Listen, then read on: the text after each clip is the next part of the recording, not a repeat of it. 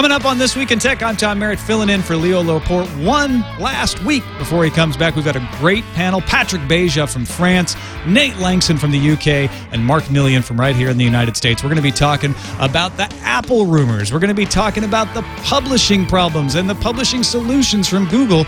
And is there a dot com bubble brewing again? All of that and more coming up. Netcasts you love. From people you trust. This is Twit.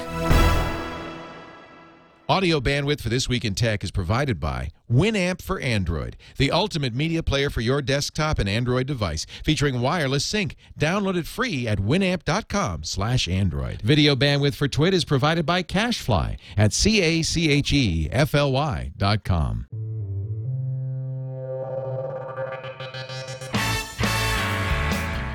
This is Twit, This Week in Tech, episode 289, recorded February 20th, 2011. Ducks must wear pants. This Week in Tech is brought to you by Squarespace.com, the fast and easy way to publish a high-quality website or blog. For a free 14-day trial, go to squarespace.com slash twit. And by GoToMyPC. For those of us who work around the clock, access your files and applications around the clock too with GoToMyPC. For your free 30-day trial, visit gotomypc.com slash twit. And by audible.com. Sign up for the platinum plan and get two free books. Go to audible.com slash twit2 and follow Audible on Twitter. User ID audible underscore com.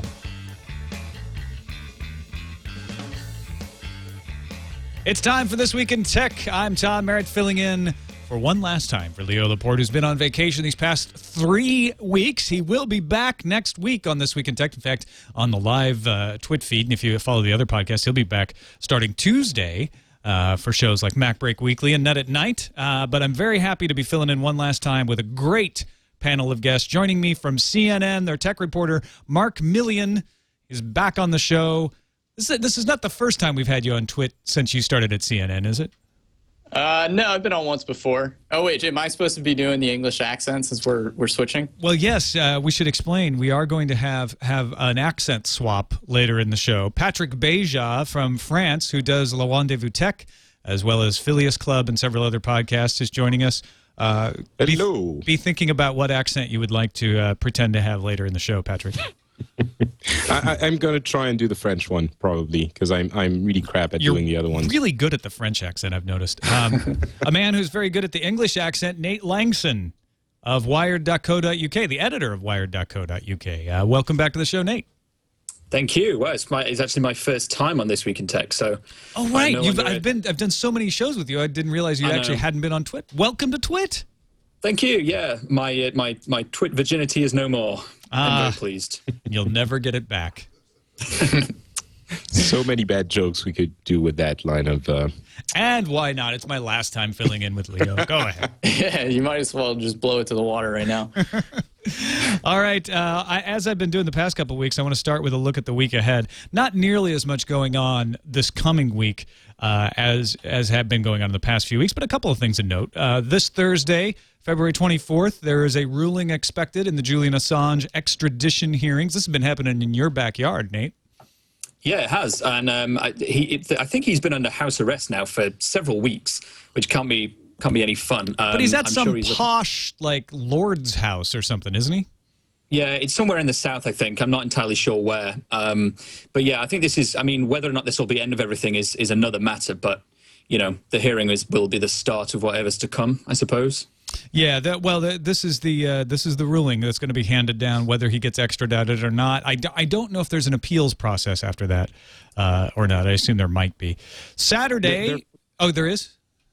no, I'm, I was just going to say it. There probably is, but I've heard um, a lot of people say that if he gets extradited to Sweden, then it's open season for extradition re- requests to the U.S. But I've heard on other people say that they could already ask uh, for extradition from the U.K. So I don't know why everyone is blowing this, you know, yeah. possibly out of proportion. But I think I think what it is is I, I think it's like Sweden gets first dibs, if I understand it correctly. In other words, they could, they, America could try to extradite Julian Assange from the UK, absolutely. Uh, but I think maybe uh, because Sweden has the sexual assault case that predates the WikiLeaks case, uh, that they, they get first crack at it. And I, I've heard some people theorize that it's easier to extradite someone from Sweden than it is from the United Kingdom. I don't know if that's actually true or not. Maybe. I don't think the U.S. would have any trouble getting somebody from from England if they really wanted to. Relations no. are pretty close. Yeah. Yeah. Uh, Saturday, February 26th, that's almost a week from this recording, Nintendo 3DS hits Japan. It's not coming uh, to the U.S. until a little bit later in March, uh, but it'll be the, the first big release of the 3D gaming console. I actually like it. Do you, do you guys do you guys have an opinion on the 3DS? Um, excited to see what it looks like. Um, not sure I'm going to be purchasing one for myself, but I'm sure going to check out the ones that my friends are going to buy. Oh, you haven't seen it yet? I was playing with it at E3. It's really cool. I mean, okay, I, stop I, posting, Mr. CNN. I I'm not sold on 3D in you know pretty much any format. But 3D movies, TV, all that stuff seems pretty stupid to me. But this is actually really cool. It works well.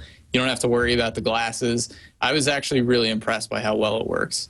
Um, yeah, and then we'll have this works- in phones soon enough too. So Uh, it, probably works best on a on a portable device because Oh, you know, yeah, for sure. much better than a, a TV or even in the cinemas because you're the only one looking at it and it's really a one to one experience. So I, I wouldn't you know um, consider it a off the uh, idea to be a bad thing to begin with, even if you're not sold on the 3D experience in general in other uh, devices.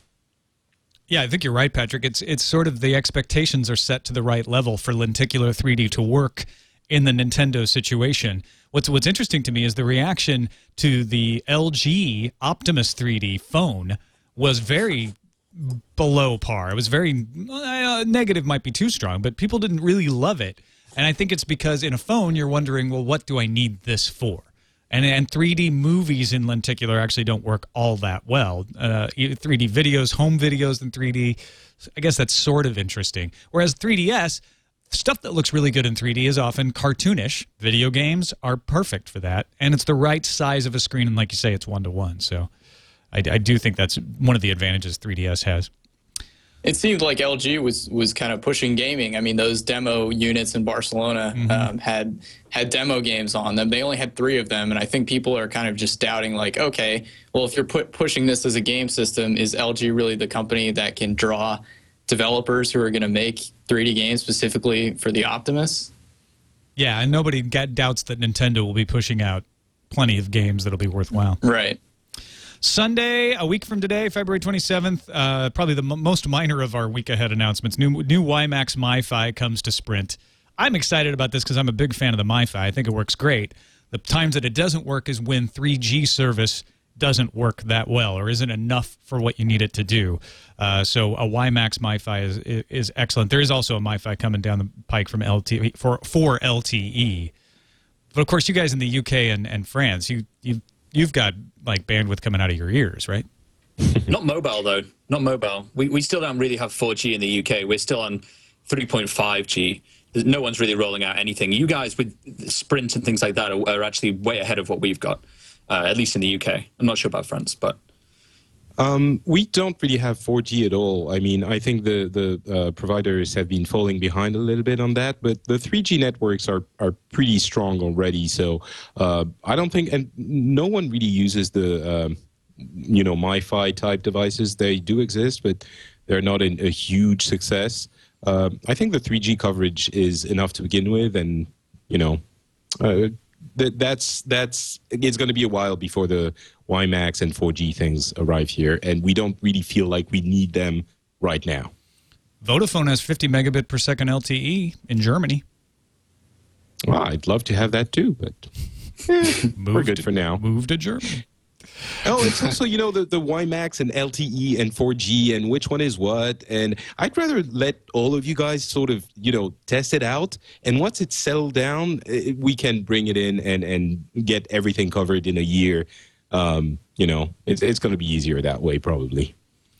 All right, let's get into uh, the news of the week. Uh, one of the big stories this past week was the idea that Apple might be facing antitrust over its announcement earlier in the week of its subscription program for apps. Uh, now, let me just explain what the subscription program was, and then we'll talk about why people are, are so upset about it. Uh, essentially, they said all we require is that if you offer a subscription outside that you offer the same subscription inside the app. Because if Apple brings the customer to you, Apple gets their 30% cut. If you bring the customer to the app from outside, you get to keep all your money. And that seems reasonable, doesn't it? To that, I say that if I recommend one of my family members buy a Mac computer, then Apple gives me 30% of that sale. Is that fair? I think that's perfectly fair, Mark. All right, done. I'm in. yeah, so the, I, I think what's really causing the issue here is not that Apple takes 30% from a subscriber within the app. I, th- I think most people are probably okay with that. What it, what it is is that they are putting restrictions on what you can do outside the app. So if you offer subscriptions for your app, you have to use the in-app subscription model. You don't have a choice, and you have to offer it at the same or less price of any subscription you offer outside. Those are the two points that people are starting to to chafe at and say, "Well, wait a minute. It's one thing to say I can use your in, in-app subscription and I have to give you a cut. That's fine. But what if I don't want to do that?" And then Apple says, "Well, then you can't have the app in the store." Or Well, what if I is, is Yeah, go ahead. sorry. Well, the, the problem is, is that Apple won't let you sell your subscription in the store for any more than it costs outside of the store. So theoretically, you could say as a publisher, we want to just sell it for 30% more in the App Store. So at least when Apple takes its 30% cut, you still get the same amount. But the problem is, is that you have to sell it for the same or less, which means that you sell it in the App Store for the same price you sell it outside, but you then lose an additional 30%. And I think that at least in the UK or in Europe, that's before tax. So if you're then taxed on top of that 20% VAT in the UK, potentially you're losing 50% of the subscription of your revenue that you wouldn't lose if you were just selling outside of the app. Amazon was doing this uh, for their newspapers. They were allowing, they were uh, taking seventy percent uh, of the subscriptions, and then they changed it to meet Apple's thirty percent. But there were never any restrictions on what other kinds of digital subscriptions you could sell elsewhere. Certainly, it seems that like Apple is doing things a little bit, you know, they're doing it squarely, like do it like this and that's it. Uh, but I also think that a lot of people are looking at this. Uh, first of all, we should separate uh, that they want to apply this to all subscriptions on the App Store. And I think with the, the magazines and newspapers, it might be justified because basically they are bringing your product to the um, consumers in the same way that you would do it for example in france we have newsstands and stuff like that. So they take all of the uh, distribution uh, efforts on their end kind of. For other uh, media like um, video dvds and what Nef- netflix is doing for example it's a little bit more objectionable because netflix is already distributing content from other people. So they're sort of between two difficult positions you know the content providers and the distribution channel of apple. So that's two things that you should probably uh, differentiate. But on the news news uh, newspaper and magazines um, the thing is a lot of these uh, companies are saying you're taking 30% of our existing subscribe, subscriber base which i can see why they would uh, understand it like this but i'm certain that everyone is forgetting that a lot of people are probably going to be brought to subscribing to these newspapers because it's so simple and they already have the Apple account. It's going to be a one click thing. You know, a lot of people, I believe, are going to actually become subscribers because of Apple's system. And does that, you know, is it 30% that they would deserve for this? 20%, 40%? I don't know. But they certainly deserve something you know and and it seems with the whole conversation the way it's going a lot of people are saying apple doesn't really have anything to say about this which i think is a little harsh The U.S. Justice Department and the Federal Trade Commission are apparently looking into the subscription plan, according to sources who were speaking to the Wall Street Journal this week. That doesn't mean they're going to do an investigation. In fact, with this much rhetoric out there about this platform, it would be surprising if they didn't look into it and see if there's any antitrust situation there. But I, I I've had a few arguments with people about this. I don't think it's an antitrust situation because there is competition. You can go and publish your apps on on Android, and Android has got a growing market share. But if you look at ta- the tablet space alone, tablets are eighty percent Apple, so they may have a, they might have a temporary monopoly. A, a Can monopoly for the say that- next what like two months? Uh, it, Yeah, you know, exactly. this year you're going to be able to go to hp or rim or google. Uh, and antitrust is like out the window. Um, a, a lot of these reports like as you mentioned tom are coming from the wall street journal which has um, an obvious vested interest in this considering that they are locked into a subscription uh, model and they advertise their iPad app on bus stops. So um, they they don't want to have to pay 30% to Apple in order to continue uh, the business that they've set out already. But antitrust is is sort of a ridiculous claim that you can you can just go to any other tablet maker that's going to be coming out in the next few months, and you know Apple is just another one of those. But I think the problem here as well is that the subscriptions isn't just affecting tablets. This is affecting any kind of subscription, be it you know music and, and things like that as well. And that isn't limiting it to tablets. It can be for for you know any iOS device basically. And I think that when you look at all app stores that can be used um, on any platform, Apple, at least in the Europe, I know, is about, I think it's about 45%. There was a recent estimation of how much of the App Store market share Apple has within Europe, which doesn't meet the kind of baseline 50% uh, threshold that the European Commission would need in order to consider it a, uh, be in a dominant position. There's so much other competition as well. But I think the real problem as well here is that while there are other app stores, there is only one app store that you can use on an iPad or on an iPhone or an iPod Touch. You know, so if you want to be on any of those millions of devices, you have to use the app store. There is no competition there. Well, that's not And that's not absolutely true. You could make an HTML5 site that would be available through Safari. Yeah, but it's not it's not an app in the same way. You know, it doesn't offer exactly the same functionality. Um, it's it's when you're looking at app stores with this kind of you know um, centralized hosting hub, um, you know, centrally hosted. I would like someone to explain to me how what Apple is doing is different from what Sony or Nintendo or Microsoft is doing with their consoles. It's always the same story. They're at least as restrictive, if not more, with these systems. I, I think I think I can ex- I can explain what's different here is if Xbox required you to sell any game inside the Xbox store for exactly the same price outside of the Xbox store, you would see game companies chafing at that.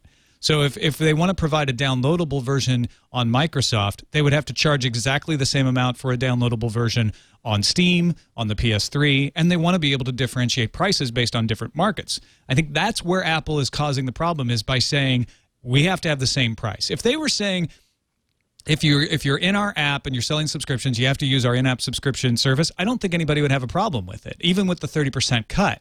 It's the it's the idea that you can't link out. We didn't even mention that. You can't link out to your own subscription service. You have to keep them in the app subscription model, and you can't offer a cheaper version if you go direct. So something like Netflix, which is rumored to be a, getting an exemption from this policy, I don't know if that's true or not, but something like Netflix couldn't link out to their website from their app. They would have to sell subscriptions to Netflix through the app when you're in the app. Yeah, that's that's definitely Netflix is definitely a, a, another can of worms, you know, because it brings in every single media, um, you know, distribution service, which is sort of different. But um, I don't know. I think in the end, a lot of people are going to be making a lot of money off of this because the system, you know, the App Store does work. People do go there and they do spend a lot of money that they wouldn't have spent anywhere, you know, otherwise. Tell me about so, um, yeah. I just did my So, taxes. It's it's pretty standard to, to you know to, to pay a finder's fee for for you know these sort of services. So, uh, do you think it would work if Apple basically if you're selling your subscription in the store for the same price that you sell it out of the store? What if you then paid Apple 30% on top of that as effectively a finder's fee? That would mean that to App Store customers, you're charging people the same as a print subscription or a whatever subscription we're talking about, but Apple still gets its 30% uh, cut, even though you're paying it. And you're effectively then just paying Apple for the custom. How is it different? Uh, it's different because, um, well, I guess it's not different. yeah, I was going to say, I, I, think I was missing something there. Yeah. Because you just end yeah, up missing something as well. Yeah, it's just, it's a, there might be some sort of accounting magic in there, what you're talking about, but it, it, it, sounds like you just end up paying them their amount. Now, Google uh, came out with their subscription plan the day after Apple's. Uh, Eric Schmidt presented the One Pass system at a uh, Berlin announcement. Publishers set their own prices and terms for their digital content. Uh, they can maintain direct, maintain direct relationships with their customers, so you don't have to go through the Google subscription system. With Apple, all of the customer information remains with Apple. Uh, Which exi- is a huge deal, too. Yeah, yeah, that's a gold mine of information. Existing print subscribers can get free access if they want and single sign on across all platforms. So whoever's using this Google One Pass system, uh, you can sign in with your Google ID, whether you're on the web or on an app or wherever you are. The timing of this launch was great because, you know, immediately after this, I had an interview scheduled with the Sony network exec, and I asked him, What do you think of this new Apple strategy? Does that affect Qriocity, or it obviously affects the Sony e reader? And he's his quote was it doesn't seem like a win-win formula it seems like a great opportunity for the android marketplace and for google to come out with this you know the very next day after apple uh, creates this huge dust up is you know kudos to them. It's good timing.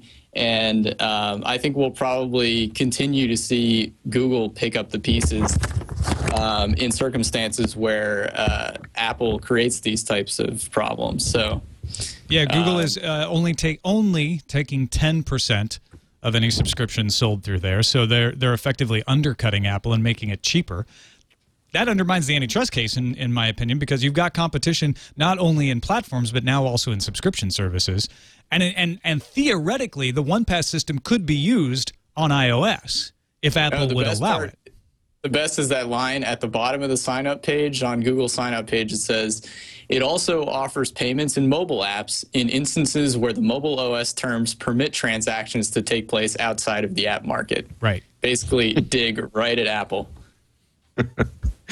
um, you know, I really love Google. I mean, I, I live in uh, Gmail and uh, Google Docs, and I love the company and the services. But to be completely honest, I'm not certain that Android Android is a great system. I'm not sure a lot of people are spending a lot of money on the Android market. Um, the, the, the something about the way they do things is not as conducive to monetary transactions somehow, and it works on the iOS and not as much on the Android system. So maybe it's going to change with tablets. Maybe you know Gingerbread is going to change everything, and maybe that Google One Pass is going to work out fantastically. I'm not certain it will. So I don't know. I'm not convinced, I guess. Well, one thing Apple says they're always doing is making it easy for the customer. So having one login, good for the customer. Having Apple tightly control the information they share with third parties, good for the customer. Uh, what Google's trying to be doing here is good for the publisher. Can that end up being good for the customer by creating a, a cheaper and more expanded playing field? uh, is the question. I mean, is, is One Pass the savior of of Android somehow? Crickets. No, that would be a no. It's a bit of a stretch. I, I, think this dust up will probably go away pretty soon um, with Apple. Um, I think you know the publishers will just either take it as it is, or Apple will back down as it's done um, in in past circumstances where they've drawn scrutiny um, with the App Store. You know, they they had that uh, sort of targeting of Adobe's software for creating apps, and then they backed down on that, and uh, they they took a stance against competing ad services like uh, like Google's AdMob, and they backed down on that. So we'll either see Apple, you know, make amends, or publishers will just be like fine, we'll take a hit with our iPad app, or we won't do an iPad app, and we'll also have an Android app and a, a uh, HP app and a BlackBerry app. So I, I yeah, don't think uh, One Pass will be a huge savior. it certainly looks like Apple is trying to ask too much to go in with a lot in order to get, you know, maybe less, but more than they would have gotten if they went with a reasonable offer to begin with. I don't think this is the end of that story. No, and, and Mark, you make a really good point. They've we've had this rhetoric before. Apple won't allow Flash, and therefore, you know, everyone's going to move to Android because Android will have Flash. Apple is, you know, going to be hard on the developers and not allow them to compile code. So all the developers are going to move to Android. Apple does know what they're doing. These these things crop up and they end up never being nearly as bad as everyone thinks they are. And and like you said, Apple often retra- retreats. I think they know that they can put this out here and figure out just how far they can get, and they retreat just enough to stop anything disastrous from happening. They're they're not going to shoot themselves in the foot over this stuff. They're they're maximizing their profit. Twitter, which is probably good for Apple. Which is it's always good for Apple. Yeah. Uh, Twitter is also trying to figure out how to maximize its profit in lots of different ways. We have a couple of stories here. One uh, where they released a YouTube video. It's not really a secret video, but you have to get the direct link to it. You can't just find it by searching, uh, which recommends how to advertise on Twitter. Uh, to get the most out of your advertisements. But then at the same time, they're also starting to go after third party apps uh, who they've had pretty much liberal relationships with the pa- in the past when Twitter was small because the apps helped them build. Uh, now, Twitter uh, has briefly banned Uber Twitter and Twidroid for violating policies. I hear they've they've literally just uh, lifted the restriction. Like a matter of minutes ago, I saw a tweet pop up that it's been it's been lifted and they're, they're back in the stores or are about to be back in the stores. But I think there were a number of issues with this. Um, one of which was um, that there was there were privacy concerns uh, surrounding direct messages over 140 characters in length, which I assume means that um, you could send these longer messages and they were under the guise of Twitter, but weren't subject to the same privacy. Uh, guarantees or something. And uh, and I forget what the other one was. I'm trying to find the story here. Um, it was a. I think it was about how they handled the, ads. Uh, it was like uh, oh yeah, ref- yeah, the integrated yeah. ads, wasn't it? Referrals. Yeah, they were yeah. changing the content of users' tweets in order to make more money because they could they could sell ads off of particular words. And Uber Media, who's the company that owns Uber, Twitter, and Twidroid, first of all, they changed the name to uh, of Uber Twitter to Uber Social, so there was a trademark uh, issue there also. But th- they reacted really, really fast, and of course, you know, they they make their whole business on Twitter, to, so they have to be in good standing with them. But I'm wondering if it's not just one of those things where Twitter was actually. Um, had the, the, the right the right to do it. I guess you know it was a, a, a, valid a valid concern that they had, and Uber Social just did it corrected the issue straight away and we sort of all started talking about it about it because it's it sounds it looks like one other instance of instance of uh, twitter sort of you know messing with the company that that made them great when it's actually not that. It's really an issue of API and trademark and uh, security concerns. I don't know if it if we're not making a bigger deal of it than it actually is. Yeah, Twitter said that they suspend hundreds of apps on a daily basis, but they wanted to call these out because they had such high user volumes. They actually didn't want people to be confused when the app stopped working briefly. But you don't think they could have figured this out behind the scenes without causing such a stir? Probably. Yeah you have to believe that.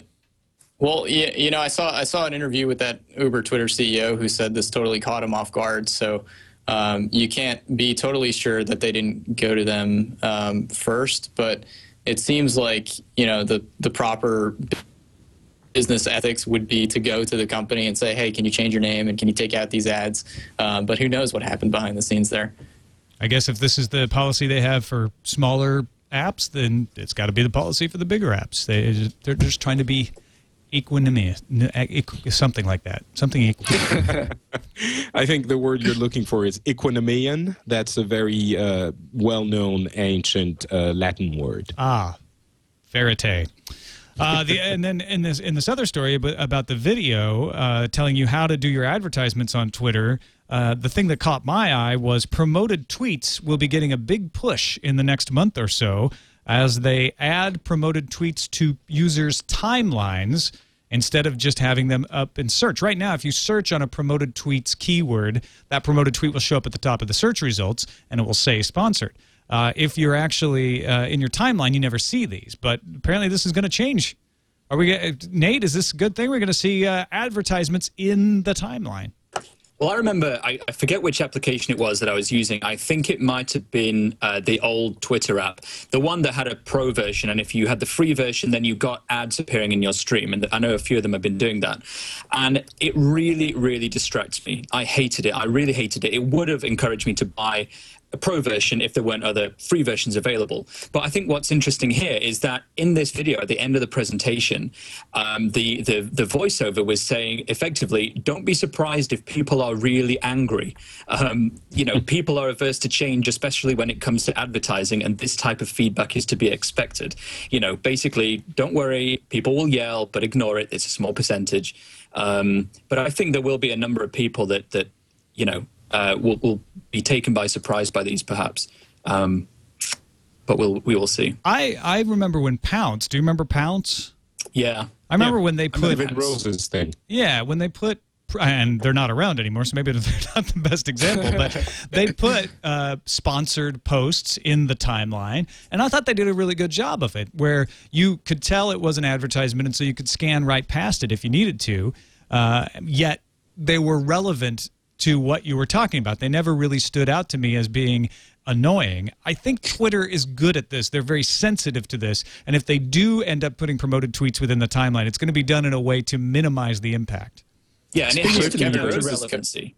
These, these these ads are going to be successful if they are relevant, you know. And Twitter has a huge grasp, I think, or, or could have a huge grasp on what is going to be a relevant tweet to someone. There are so many services out there that will look at your last, you know, four or five days of tweets and work out what topics you're most tweeting about. And I think that you know, if I'm only seeing tech and music tweets, uh, you know, promoted tweets showing up in my timeline, I'm not going to be that bothered. Maybe they'll be of interest. I mean, look how they do it on Gmail. They're very, very relevant ads, but most of the time they're invisible because they just sit there unobtrusively on the side. And as you know, I- think that if I'm getting tech ads popping up, you know, for a new tech service that I might be interested in because I've been tweeting so much about technology, that's not going to be as disruptive to me as if I get adverts for Justin Bieber 3D movies, which would make me leave Twitter. So, you know, it's all going to be down to relevancy. So you just to want Justin how- Bieber 2D movies. I just want him to be put into a cage and thrown out of the country, uh, of the of the earth. But that's a story. the. Extradited. yeah, let's extradite him to the moon. He can be the first man on the on Mars and tell if his, if he can survive. But you know what I mean. I think that He's it's a going to be down nice to kid. Wow, that's so mean. He's he's a, he's a child. You guys are being really mean. I, You know, I went to I went to Six Flags in LA um, probably about a year ago, and I guess it was Justin Bieber Day. He was there, and I was waiting like to get on the Dragon roller coaster, and they shut the whole thing down. There's like two sides to get on. They're just like, "Oh, Justin's Be- Justin Bieber's here. We got to shut the whole thing down," and and I was just so pissed. There were like little kids around me that like for the first half hour, we are like, oh my God, Justin Bieber's here. Where is he? And then the second half hour after he rides and then quickly exits the park, they're like, I hate you, Bieber. You made me wait to get on my coaster. Lesson being, don't make people wait to ride rides. Nate, are you This are you just mad at Bieber's hair?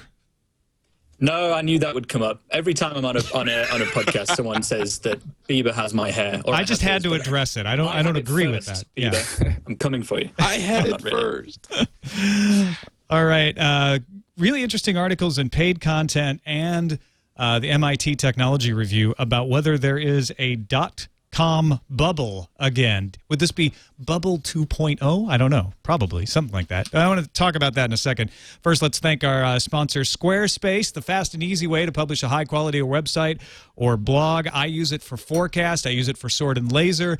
Uh, if you want to have a good looking blog that is easy to update and easy to design that you don't have to worry about whether the resources are going to be there to serve it if you suddenly get a spike in traffic, you want to try out squarespace.com. Uh, it is really the easiest way to put together a good looking website, especially if you don't know anything about design like I do. They have templates in there, they've got hundreds of templates that you can pull in, tweak to your heart's content, change the colors, move a few things around. Boom, you have a well designed looking blog. Uh, and if you are an expert, if you know how to tweak CSS and really make stuff look good, if you've got an eye for that, you can do that too. It's the best of both worlds. Uh, and you can try it out absolutely free for 14 days by going to squarespace.com slash twit. Now one of the coolest things about this they have all kinds of modules like a flickr module a twitter widget those sorts of things to you know bring in the social element bring in other elements like google maps. Uh, but one of the coolest modules is the import module. So if you want to try it out for free i suggest especially if you have a blog already you take your wordpress your blogger your movable type your typepad blog and you import it into squarespace and mess around with it see what it looks like you like the way it looks you keep the service. If you don't, you can export your data right back out. Uh, it's it's it's really no risk to try it out. So why not give it a try? Sign up for a free account. You don't need a credit card or anything like that. Just go to squarespace.com/twit and try out for 14 days for free. We thank Squarespace for their support. Okay, the second dot-com bubble may be underway. Dominic Rushe uh, of the Observer has a uh, has a pretty interesting article up on paid content today, uh, pointing out some of the different people who are looking about this and talking about this. Alan Patrick, co-founder of Broadsight, a consultancy group for technology, uh, says we are at the beginning of another bubble. A bubble is defined by too much money chasing assets, greater production of those assets than is needed to find a greater fool to buy them. And uh, he's got 10 telltale signs that a bubble is being blown up. So let me know what do you think? Tell me if you think uh, we are seeing these signs. One is the arrival of a new thing that cannot be valued in the old way. Dumb money companies start paying over the odds for new thing acquisitions. Facebook, mm. Twitter. Facebook's value is somewhere uh, between Fords and Visas right now. well, Facebook look at Ford. Really That's not one... the most valuable company out there. It's not the most, but you know these are these are established companies. With Ford, uh, you can't say Facebook is not an established company. I mean, in in all these companies that we're seeing inflated, supposedly inflated. I I don't know anything about stocks, so don't blame me if you do something silly. But um, of all these companies, certainly Facebook has the most potential. I mean, it's a gigantic opportunity that may, maybe people are going to invest, and in the end, it's gonna it's gonna crash somehow. But Facebook, you can't say it's not a legitimate investment, a, a legitimate bet that you can make on the future. It's an enormous opportunity. The other ones, not so sure about, but uh, Facebook has value, that's for sure. Facebook says it's been profitable since 2009, so it's obviously not you know a junk business. But um, I think the worry uh, once or if they even go public is um, how overvalued the stock will be during the IPO. I mean, you can already look on the second market and see, you know, astronomical valuations for Facebook, and uh, we we don't really know anything about their financials, so it's hard to say if it's warranted. The uh, technology review article on that is similar to this uh, by Christopher Mims points out that one of the problems with this is is the expansion of the freemium model, and they, this article calls it a rounding error. That right now we just don't have a way to charge for very small amounts, so companies are forced to round down to free. But there is only a certain amount of ad dollars out there, so we have too many companies chasing ad dollars, and nobody can make enough money off that because there there isn't any money circulating around. Companies don't advertise on each other. Uh, there's there's a limit to the pool. Unlike if you if you create a physical product, then you've got a supply chain, and and money starts to circulate in its own microeconomy. Hmm, it's I, I, I think there is a difference. You know, it's hard to quantify or, or detail exactly, but I do think there is a difference between the original dot com bubble and this and this inflation maybe of the value because in the original one it really seemed like an Im- enormous gold rush uh, where you know, people thought there was going to be gold, but in the end, it was not really exactly what they thought it would be, and it, they were a little bit early to the party. Um, I think it was Mark Cuban who was saying something about this, saying it's not. Uh, what was he saying? It's not a bubble; it's a pyramid scheme. Yeah. it's it's a bunch of VCs uh, betting that it's you know other VCs are going to be valuing the company that and then they'll be able to cash out their investment with the other VCs before it all goes broke. it, it doesn't seem like you know everyone is going completely nuts it's uh, you know maybe five to ten companies that are getting a huge value. It's not like everyone in is is buying a dot com you know domain name for 15 million. It, it's a few things that seem like they do have value. Maybe they're being over you know valued but there, there is still something there. It feels different from the the original dot com boom. It's it's way more than a, a few things. I mean, you, you look at the uh, the portfolios of some of these VC firms. They just invest, you know, insane millions of dollars in these absolutely no name companies. They made investments like five years ago in companies you still haven't heard of.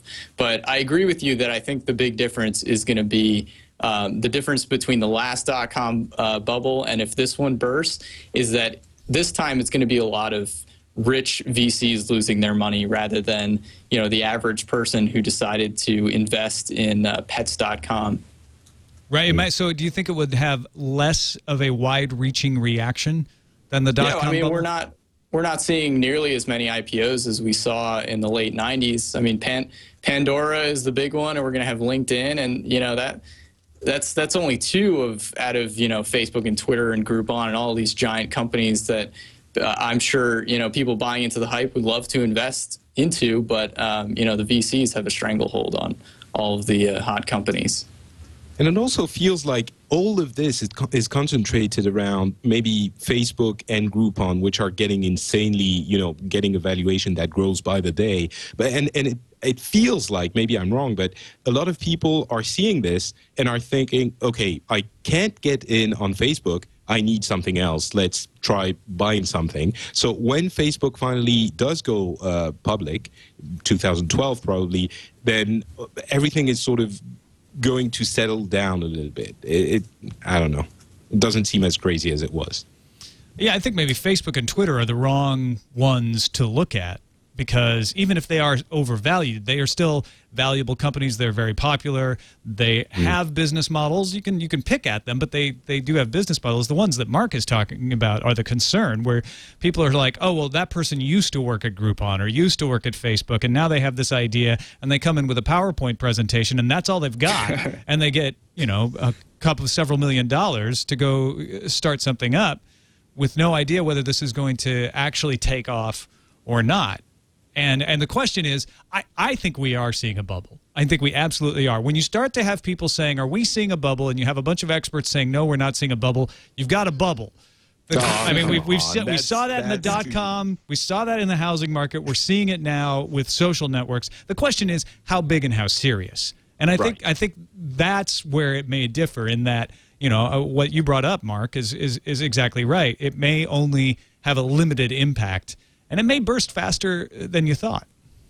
And the thing is, everyone is saying, are we getting a second dot com bubble? And that is in itself, it implies something comparing it to the dot com bubble that is sort of a, a- a deception in itself. You know, that's what I'm I'm trying to get at, I guess. I think the business models sound the same. Everybody chasing ad dollars that aren't don't quite exist out there. I mean, granted, ad you know advertising on the web has has grown immensely from what it was ten years ago, but uh, it seems everybody's business model is you know we're just gonna go for uh, go for scale as they say and get a ton of users, and then we'll throw ads on and we'll find something to do.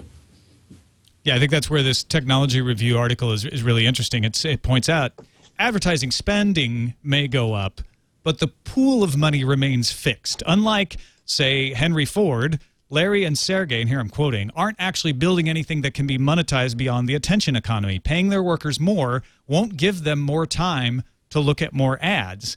And even if it did, it would just dilute the value of each of those ads, as has already been happening as the pool of online ads continues to grow. So you've got a different dynamic in that situation. Now, they, they this argument goes on to argue that micropayments are the things that will become meaningful, and that will help us monetize the attention economy directly rather than relying on ads.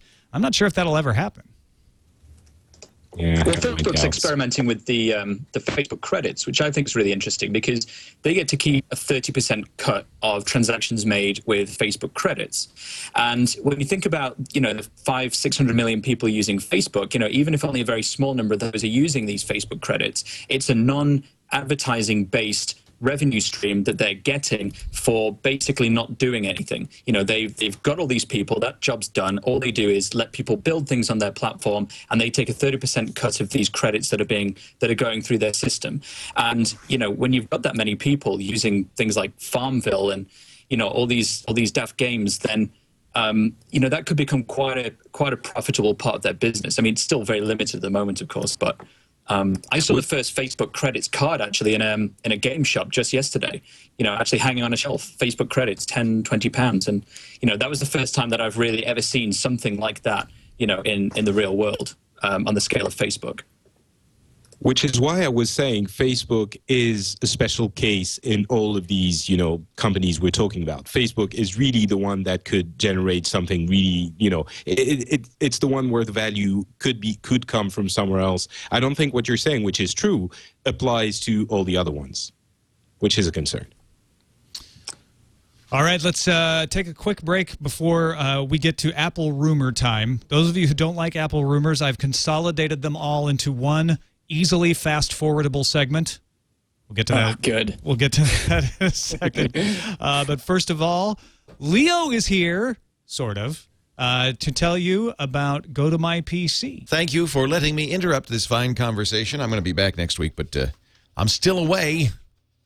I uh, I'm having I'm sure a good time on the cruise, but before I left, I thought I'd leave you this message. If you're seeing this now, I am dead. But I would like to bequeath to you, Tom Merritt, the entire no. I do want to do that though. I got the idea from Daemon, right? if you are watching this video, something horrible has happened. Now, if you're watching this video, it's because uh, the, the twits are off having a smoke while we talk about go to my PC.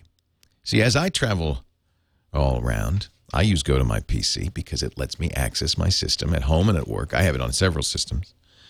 I could do everything I could do uh, if I were sitting there, but I'm not.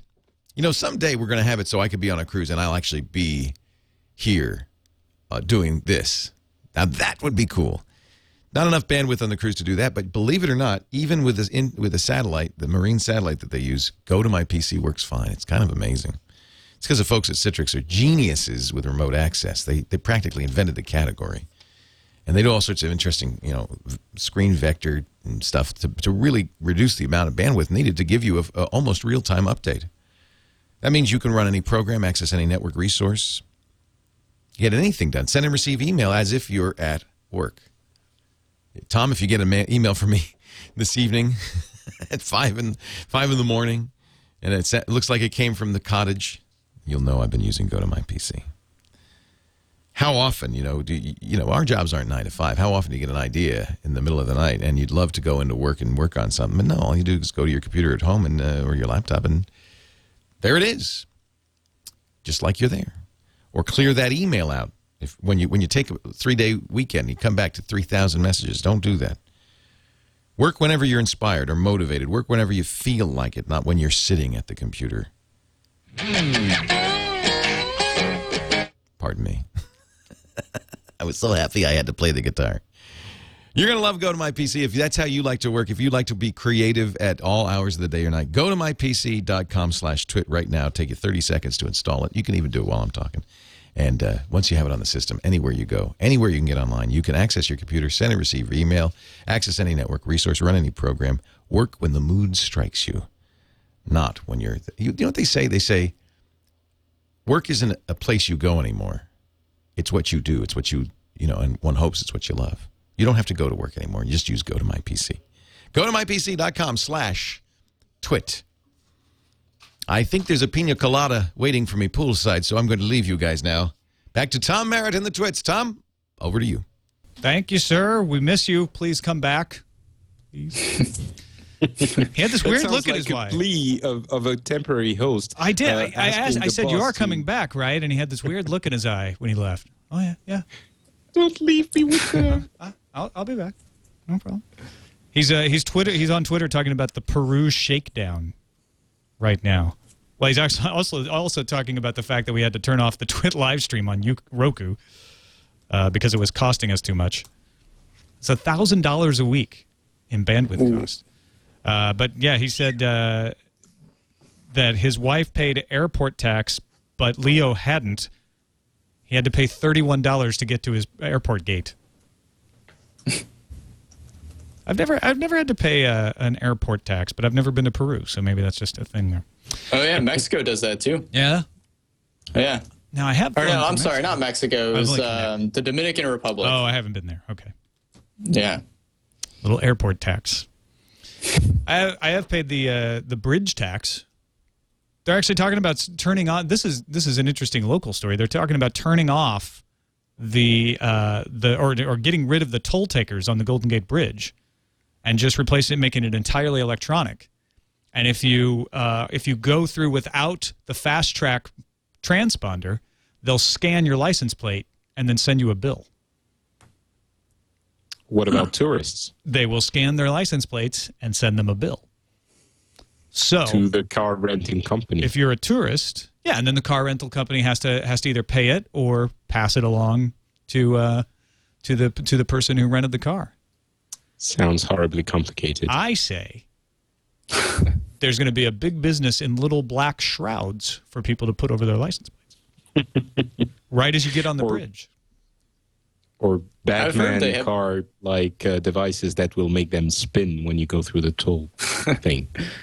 I've heard they have those like camera scramblers. You can put like a film over your license Oh, plate, right. and then if Yeah, the camera yeah. tries, yeah. So tho- those will probably uh, be a big business. It'll be the next big bubble.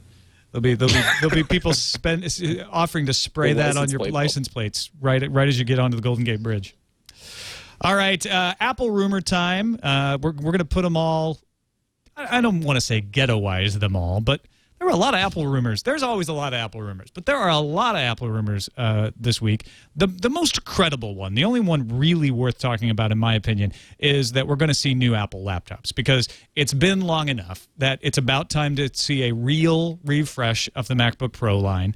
Uh, Best Buy has been adding new Apple laptop SKUs to its system.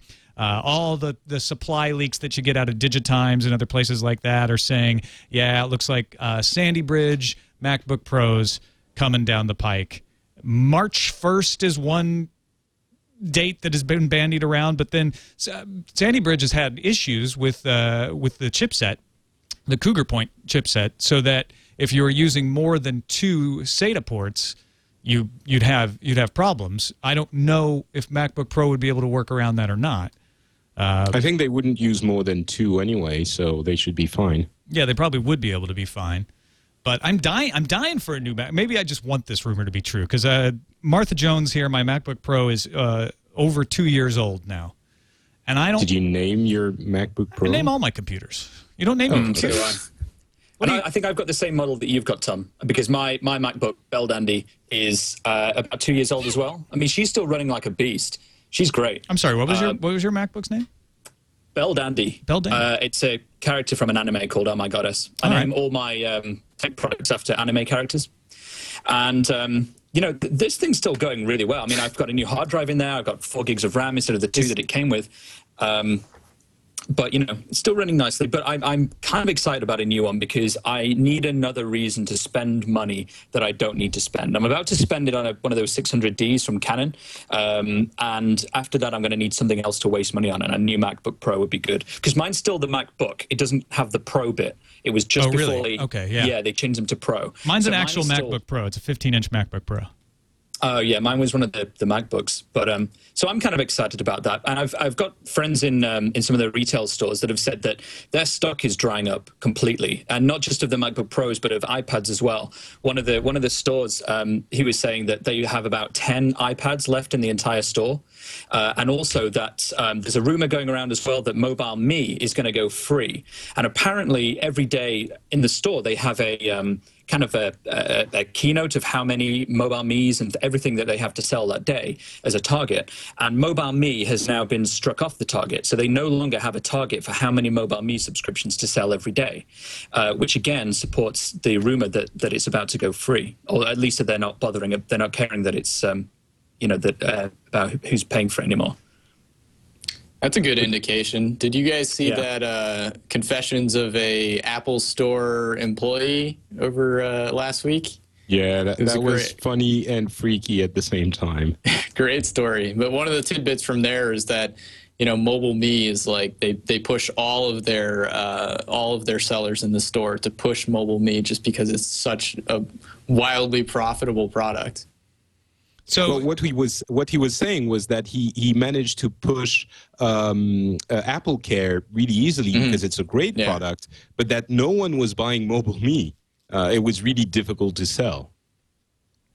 Yeah, well, every every sort of retailer has those key add-ons, like they'll sell warranties or some type of like yeah. trade-in membership or something. I worked at GameStop many years ago. It was awful. I don't want to talk about it. I'm sorry, but but um, but yeah, so so Apple's add-ons are Apple Care, the warranty program, uh, and uh, Mobile Me. So thankfully, Mobile Me will no longer be pushed on me at the register there. Right. What, what I was getting at was that uh, mobile me, if it's not, you know, making being really popular in the stores or anywhere, maybe it would make sense to, for one of the many reasons that it would make sense for it to become free.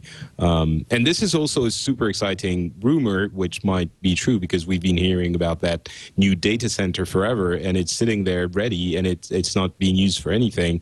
So maybe that fabled locker in the sky where you can put all your music and everything um, will finally happen, and Mobile Me will sort of will will transform uh, in a way into a media uh, streaming service. That's a little bit pie in the sky, though. Well, that's not as pie in the sky as a Colt or 9 to 5 Max story that an Apple television is in the works, not just Apple uh. oh. TV. This now, I remember Jason Calacanis predicted this maybe two years ago that yeah, Apple, I Apple wrote Television. A story about it. Yeah, that was I, I, wrote that for CNET, and this has just been going along for so long. And he was convinced, he was absolutely convinced that you know this was in the works and it was happening, and it never has. And it's always seemed like as long as Apple TV is a standalone product, then how could you convince someone to buy a dedicated Apple TV unless there was something in it that massively differentiated it from just a regular TV that would arguably cost less than what Apple made uh, with an Apple TV connected to it? Um, but yeah, I mean. Well, nine to, 9 to 5 Mac bases their story on a job posting. Uh, the position primarily involves high density offline power supply development for Macintosh, notebook computers, desktop computers, servers, standalone displays, and TV. Yeah, and you know right. what? I just you know, think I think that TV is is Apple TV. Yeah, I think so I think too. it's so non-specific. I think it is a huge extrapolation. If you know to assume that that means a TV set as opposed to a TV-based product. I mean, there's no mention in there of you know set-top box. You know, which I think would make sense if uh, if that's what they're, they're referring to Apple TV as this is just TV. This could just as easily be an Apple TV or you know the streaming TV service rentals, that sort of thing, or AirPlay. Um, it has no suggestion for me that this mm. means a, a physical TV product. No, I think, I think it's right. you know the, uh, it, it, if anyone farts the wrong way on the Apple campus, then someone is going to interpret it as being you know having. There's no wrong way, product. Patrick. I can assure you there is. Um, but but I, I, am I think there might be an Apple TV in the works. Uh, you know, I'm sure they're experimenting with a lot of different kinds of products, but I can't see them actually coming out with a TV until they crack the formula for the Apple TV as a you know as a, an, an add-on unit thing to connect to your TV, or at least there has to be something more than what they have now with the Apple TV because it's not it's just you know not selling that well and it's I can't mm. see a TV with just that service that would be that much of a value added for Apple to sell more than any what other. What if it has a Retina display with explosions? you mean magical explosions? Retina display and a micro bezel. As long as they're magical and, and revolutionary, then yeah, maybe. Uh, I think a, a, a, a more uh, we didn't get a whole lot of app iPad rumors uh, this week, although we're pr- pretty sure that an iPad announcement is not too far off. Uh, but the other rumor that kicked around was the continuing rumor about a n- iPhone Nano. Uh, New York Times said that Apple is considering a cheaper iPhone, but not a smaller one. So they've they've got their own sources contradicting Bloomberg and Wall Street Journal sources. Although I have to say the New York Times rumor sounds more credible to me, which is the idea that maybe there's there was a rumor last week that the iPhone, the next iPhone, would be 4.3 inches. Maybe all it means is that they sell the current iPhone 4 at a cheaper price, and it's the small iPhone because it's not 4.3 inches. Yeah, I think that's quite likely. Like at the moment, you've got the 3GS that I know. I think in the US you can buy for about ninety nine dollars. Is that right? I, think, it's, it's down to $50 now at certain places. fifty dollars. You know, that is that is your entry level. You know, Apple product. If you if you want to get into the iOS world, that's kind of what you should go for.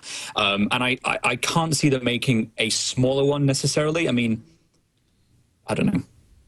Sorry, someone is uh, breaking into this office by the sounds of it. Who knows?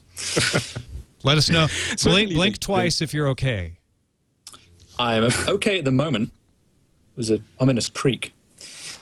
T- turn the camera around. We want to make sure. Oh, we're okay. We're okay. All right, everybody. Everybody. Um, Nate's okay. Okay. Um, you know, with these rumors, I mean, especially now, we it's just like uh, uh, we need a, a keynote presentation because people are going insane. I mean, I'm convinced that even Apple is going throwing out some rumors. You know. Uh, giving tips to shady journalists so that we are so confused with all the rumors anything could be true at this point if if they announce that apple is working on some kind of car I would, you know, it would be as believable as some of the ones we've been hearing. It, we can't know anything about all this.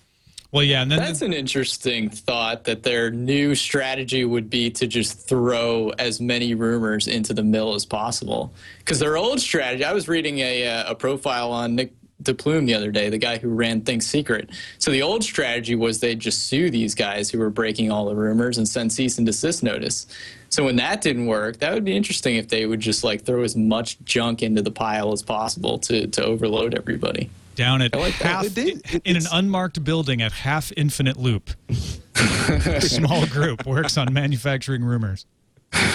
Well, it's it's how many of these have we seen? I mean, it's a it's a small iPhone with no bezel, and then no, it's a little bit bigger, and then it's a small iPad, and it's a big iPod, and it, how many of these uh, do we have to hear before we're completely confused? I know that I can't believe anything anymore. Well, and then there's patent filings, which are always misleading because anybody can fi- file a patent on on anything. It doesn't mean they're coming out with a product. There's an Apple patent for an iPod, iPad Smart bezel. There's an Apple patent for longer life batteries.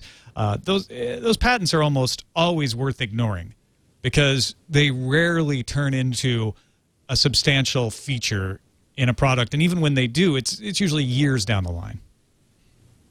I Agree 100%. It's like reading- I, I, I say we put an end to patent reporting. Marking the flag right now. There you go. Yeah, it's it's tech, it's tech porn. It's like you're reading it and Yeah. you're like, oh, that would be awesome, and it, it doesn't amount to anything. Still got to go to patently Apple though. All right, uh, I'm going to for the video version. I'm waving my hands to indicate the end of the Apple rumors. Um, on, on the audio version, you'll just have to blindly go. I, I some people write in, they're like, "Why are you apologizing? These are perfectly uh, important to." Yeah, I like to hear about them all that, but there there are people who get really vociferously angry because there are so many Apple rumors. I, I, I kind of understand it. Still worth. I think I'm more in that camp. yeah, you get you get Yeah. ang- It just gets under your skin. Yeah, it does. Yeah. I think they're ridiculous. All right, let's uh let's move. Yes, Patrick. No, okay, I'm shutting up. Sorry. Do you have another rumor to share, now? Patrick? No, I was just going to say that I also love Apple. I have an iPhone, an iPad, a MacBook. Uh, I love them. I'm getting sick of the rumors too. go. So Yeah, I think that I think that speaks for I think speaks volumes right there. Google, Best Buy, Sony, Mitsubishi, Sage TV, Nagravision. What do all these companies have in common? They are now part of the Allvid Tech Company Alliance, asking the FCC here in the United States uh, to help move ahead with a proposal for the Allvid standard. And what that would be, tell me if this sounds familiar to you guys, a box that combines both your over the air, your cable, and your internet video in one interface and one connection that you can buy yourself without having to go through the cable company. Hmm. hmm So make that official, and you've got the Google TV. Because the Google TV actually does route your existing connection through the box and then adds in internet video. Thing is, it's not official, it's not compatible with that cable TV. So there's a little bit of wonkiness with how it works. Uh, but all of it is sort of what the FCC is moving towards in, uh, as a successor to, to the cable card standard. The cable card standard was meant to make it so that you wouldn't have to rent your box from the cable company. You would just go buy a box like a TiVo and and buy whatever box you want, and there would be competition, and then you'd just put your cable card, and you'd be able to get uh, your cable television that way. Uh, that did not work out so well. So this is Why the not? next effort here. You know, Google Why TV hasn't worked out out? so well either. Not yet. has So it? we'll see where this goes. I Uh, was wait, wait a second. Why did the cable uh, card did not work out in the first place? Uh, there are there are myriad reasons. Uh, two of the biggest are the cable companies sort of dragged their heels in compliance. They say it was just technical issues, but the ability to get a cable card was hard in the early days. It's much easier now. Uh, the devices never appeared that, that utilized cable card. And probably one of the biggest reasons was even when you got cable card and put it in the device that you wanted, uh, it didn't have all the features. It didn't support things like video on demand, uh, pay per view, uh, certain other features that the cable companies had added. So the cable companies have pushed true two way as a new f- standard, but that isn't a card. That's something that has to be built into the device itself. So is this going to be any different?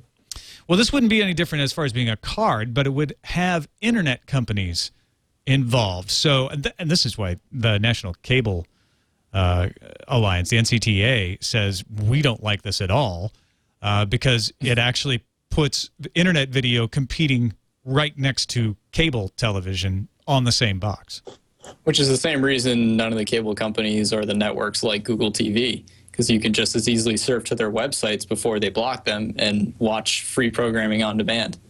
Uh, I don't think this is going to, I think this has a long road and many obstacles ahead of it. Well, yeah, the NCTA is going to fight tooth and nail to stop this from becoming a standard.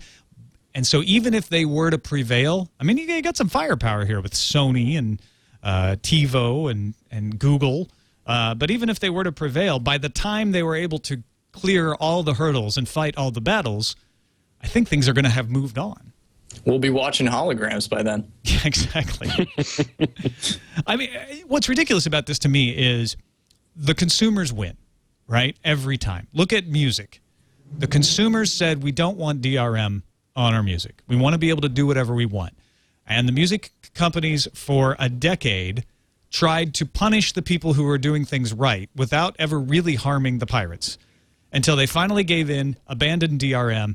Did, DR, did abandoning DRM save the music industry? Arguably not. We haven't seen sales skyrocket, but it also didn't kill the music industry.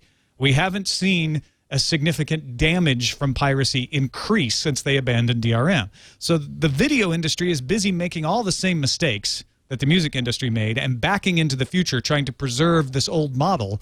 Uh, and and they're getting their lunch eaten. So they they're battling things like this, which arguably they should just be trying to put their video out in as many places as possible and having people able to watch it and monetizing the eyeballs. It's easier said than done, though. Amen. They should put you in charge. Uh, you don't want that. Tom Merritt for president. I don't want to be in charge. I just want to watch my video. I, I just want to not have to hook up my gateway computer to my television to use Chrome to stream NBC.com because they blocked it on Google TV, which also Merritt, uses Chrome. You don't, you don't choose your calling. Your country needs you. Step up. France needs me? Oh, your not your country, my country. Your no, my country. Well, actually, we could probably do with Merritt also. Would you mind coming help us Tom out Merritt, when king you're of the done world. with the? no, I would mind. I like I like being Oh, damn it! over here, off the radar. Just Just so you know. I know. I. Are I you saying you don't like Friends?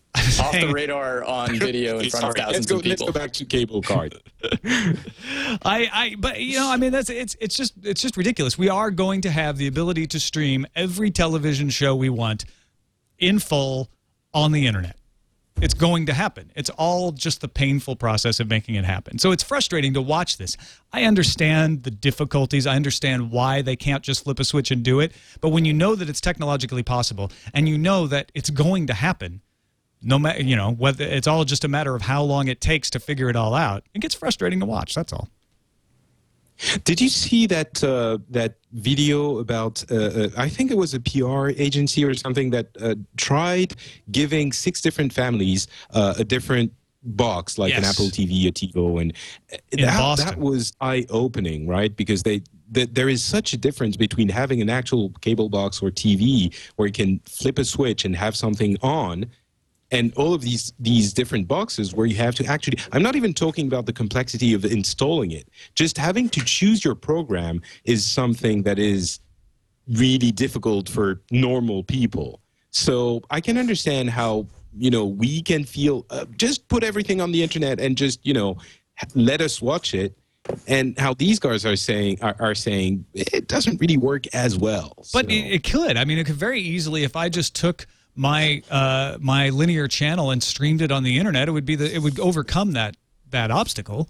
Because what they were Yeah, saying is, I don't want to have to think about what to watch at every given moment. I want to be able to just turn it on and and kick back, and that's easily done. It's not like the internet Yeah. prevents you from doing that. No, no, you're you're right. Again, Tom Merritt, get get it, get him in charge. Now, somebody needs to be in charge of TiVo in the UK, and apparently it's Virgin.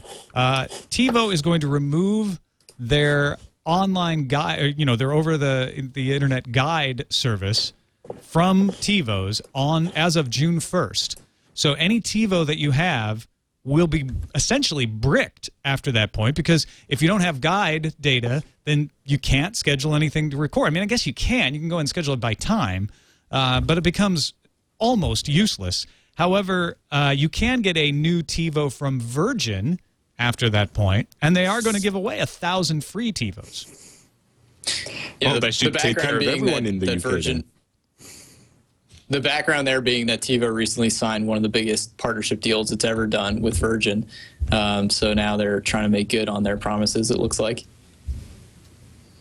Yeah, I'm Not a- not not a Virgin's great best way to friend at the thank moment, customers. actually. Anyway, I have I have Virgin at home, and the reason that I'm here in the office at midnight is because I have no internet at home. Um, but regardless, um, I- th- this is an interesting one because TiVo um, hasn't really been a big deal in the UK. Kind of ever. Uh, I think it's kind of a uh, you know a hangover from uh, several years ago before Virgin even had cable. They bought a cable company and it became Virgin Media. And I think it was the cable company before that that introduced the TiVo service. Um, and at the moment, I don't really know what TiVo gives you over their standard DVR, which I actually quite like. Um, I've never used a TiVo in my life because we've never really had it here ever. Um, what, what is it that, that this offers better than sort of a standard DVR? So I interviewed uh, TiVo CEO at CES actually, and uh, I asked him the same thing, and he, he didn't. You know, he struggled to find an answer a little bit. But no, uh, their their big um, positioning factors is that uh, design. They think they have a very well designed uh, interface. And the other being that they're actually pulling in internet content from a lot of different sources, whereas the um, uh, carrier issued boxes generally don't do that. So they're Okay, well- they're using the TiVo Premiere's internet functions as like the differentiating factor that we have like all this other content as well. Well, the Virgin's normal box at the moment um, will give you access to all these on-demand services. You know that you can you can schedule them to record, and you can record all, entire series. But then you've got things like BBC iPlayer, and uh, you know all the networks here have their own on-demand services, which you can stream, um, you know, down onto the box. I don't quite understand what the big deal is about TiVo. I'd love someone to tell me what it is because it sounds like it's a big deal.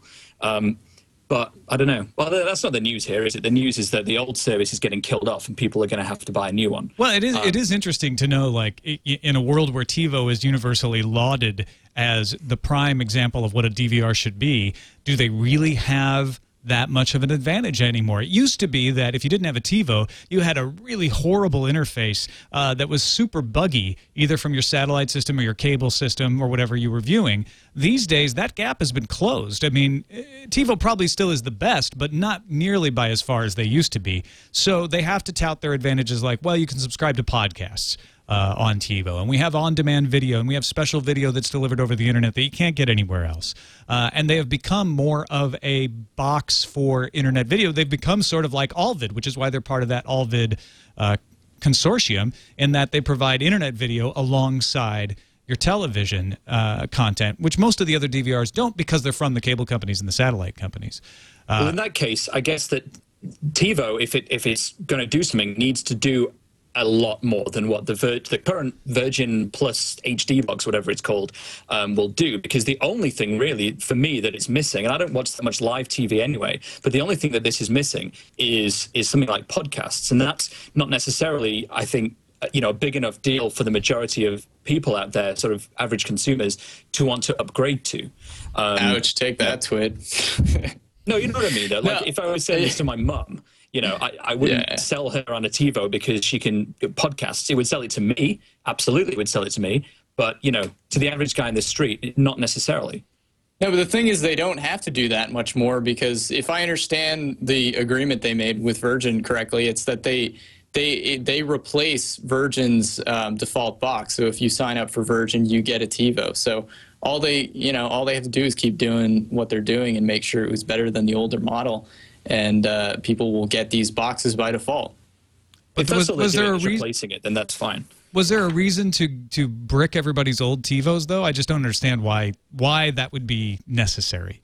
Well, it's very much a legacy service, and I guess if you want to, you know, upsell from, you know, a product that a few people are still using from a time when your company wasn't even the company it is now because you bought it, um, you know, then getting rid of it and just upselling at a good deal is probably better for everyone. I mean, you know, there comes a point where we all switched off analog and there was people with analog TVs out there still, but we still switched them off because it's like, seriously. But it's not like they're not now. providing guide data anymore. They're just going to block these devices from accessing it, and it's something you had to pay for but it's another service that you have to support.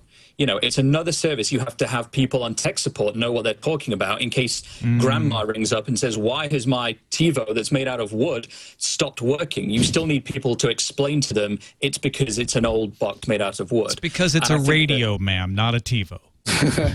yeah, but um, you know, I think there does come a point where you have to say enough's enough and just offer a good deal. And you know, I, I honestly, I have never met a single person who has knowingly said, "I have a TiVo." I have never seen one in the UK. I don't know anyone who has one. I don't think this is a massive deal. All right. Well, there you go. It's not a massive deal. Let's move on. Last word from Nate Lanxon. No, I, I, th- I, think you're right. I mean, it just annoys me that they would have to go and turn off something that some people paid for lifetime service uh, for these things, and I, I don't know how true that is in the UK. Maybe it's not, but but you could in the US. You could pay for lifetime service, and it's not lifetime service if they end up turning it off. And, they, and maybe they, are the ones getting the free TiVos. They reserve the right to do that, I guess. No, yeah. t- free TiVos. What's funny is they're not even given out randomly. They're given out to people who deserve them. Oh, maybe you're right. Maybe that's how you deserve it. You signed up for lifetime service by paying for it. All right, let's take a uh, quick final break. Thank our last sponsor, Audible.com. Uh, you've you've heard us talk about Audible on Twit before. It's it's the best way to get audiobooks from the internet. Uh, listening to audiobooks is a great way to increase the number of books you can read, whether it's fiction or nonfiction. They also have magazines and newspapers in there as well. Uh, it makes it so much more convenient. I had to I had to drive all the way down to Mountain View, uh, which is like an hour and a half away from my house uh, on Friday, and then uh, it took two hours to come back because of the rain, and I was able to do it sanely because I had an audiobook to listen to on the way up. Uh, Audible provides over 85,000 uh, audiobooks, um, mo- almost every bestseller that you can think of. And we here on This Week in Tech can give you two free audiobooks if you're still skeptical, if you'd like to try it. Uh, great deal for people who enjoy listening to audio programming. You can get the Wall Street Journal, you can get the New York Times. Uh, that's all part of the Audible Platinum program. We're going to let you try that for free. Two free audiobooks by going to audible.com slash twit2.